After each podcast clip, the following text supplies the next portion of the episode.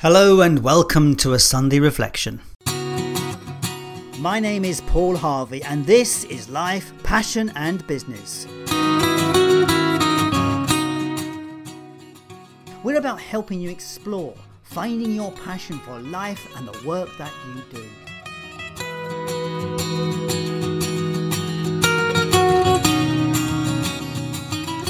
But it's so much more than that. It's about finding clues to the big life questions. What does it mean to be successful? What is the meaning of life?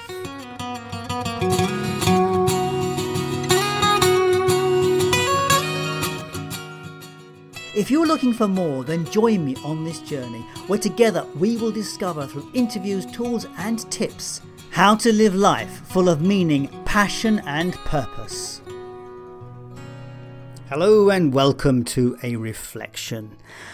So, what about regret? Do you have many regrets in your life, and how do you handle them? I once saw a quote from a friend of mine who said something like, Live life like you mean it and have absolutely no regrets. And regret is a funny thing, isn't it? We all have regrets from time to time. And there's that famous book about the regrets of the dying. What are the things that people most regret when they leave? And as it has been pointed out, that is a little bit too late a point in time to resolve those regrets. So I was listening to a podcast this week, the Psychology Podcast with Sean Barry Kaufman, and he was interviewing a guy called Dan Pink, who is the author of The Power of Regret. And it sent me on a wonderful journey exploring this whole idea of regret and how it is we've become so a society that tries to avoid anything about discomfort and regret. So let's clarify what a regret is. Uh, according to the work that Dan has done, and of course psychologists have done too, there are four areas of regret. And these break into four areas foundation, boldness, moral, and connections and relationships. And what is fascinating about the research that's been done, uh, and certainly Dan has been in, instrumental in some of this research, is that the biggest regrets that people have tend to be in the areas of connection and relationships and boldness. So let's explore what they mean. So, foundational regrets are things around work, are things around not taking that career move or not looking after the body or or not doing things for your benefit for your foundational benefit. Boldness regrets are the ones of not reaching out are not taking the risk not jumping off the wall those sort of things. These are the boldness things that people regret Moral regrets, these are deep. These are the ones that hurt. This is the things that you have done wrong, that you're bullying someone or cause pain or hurt to someone. These are things where you're actually physically responsible or responsible in some way for something.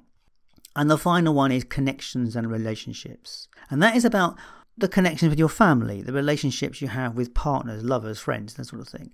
And it's about maybe not keeping those relationships going, losing them, those sort of things. When I heard this podcast, what was fascinating to me about it is, you know, you know, I spent a lot of time on this podcast talking about my, my relationship with my father and, and his relationships with life. What I notice about myself is I can have this thing where I will, something will trigger a memory of my past and I will pick up something and I go, oh, did I really do that? And, I, and it's a regret. I mean, it's not horrendously painful regret, and it's not, I'm only going to live with it for the second or so. But it brings up a memory which is not pleasant, and it's like, Oof. and I can remember my father would would chunner to himself, particularly after my mum had died, because he had a lot of times of regret over the things that he never did for her or never did when she was alive, and so he would constantly replay these tapes, these these thoughts for himself and he would and he would chunner about it and he was and he was clear he was distinctly in pain around it. So regret has this real bad reputation for giving us a bad time and avoiding regret is something that people try to do. And this idea of having no regret this big thing about you know live life as you mean it have no regrets it's kind of putting a sticking plaster over something. But it's also wrong because regrets are there to teach us to help us learn and grow Apparently, there are only two types of people that do not experience regret. One are five year olds because they haven't got the cognitive ability to understand what regret means. And the other one is people with some kind of condition or are sociopaths, people that are totally self centered, that have no worry about anything outside of themselves. everybody else, people, humans, naturally have regrets. And guess what? It's been with us since the beginning of time. It's part of our makeup. And the reason it's there is because it works, it serves a purpose. Yes, regrets have a function. They are there to teach us to change so that we can find a way forward in a, in a process or in, in, in, in an exploration of life which serves us better. And that's what the regrets are about.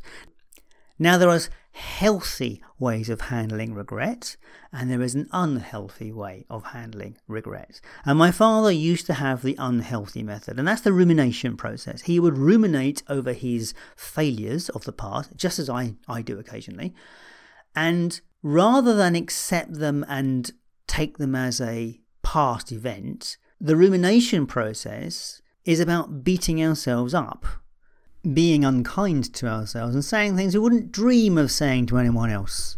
Why do we do that to ourselves, huh? I was such a bad person when I did this. And it's wrong. Of course, you're not a bad person when you did something like this. What is wrong is if you repeated the same process again and again and again. Yeah, maybe that, that took some doing and there's some learning to be found in that. Okay, yes, if something was repeated many, many times over years and years, that is a moral regret and you're going to have to forgive yourself to get beyond it. And that's well beyond the scope of this conversation. But the key about handling a regret well and learning from it, for starters, you need to be sure the regret is your responsibility. Did you have agency in this? Did you cause the problem? Just being in the wrong place at the wrong time when something happens is not your fault. When things happen around you where you didn't have direct action, these are not your responsibility.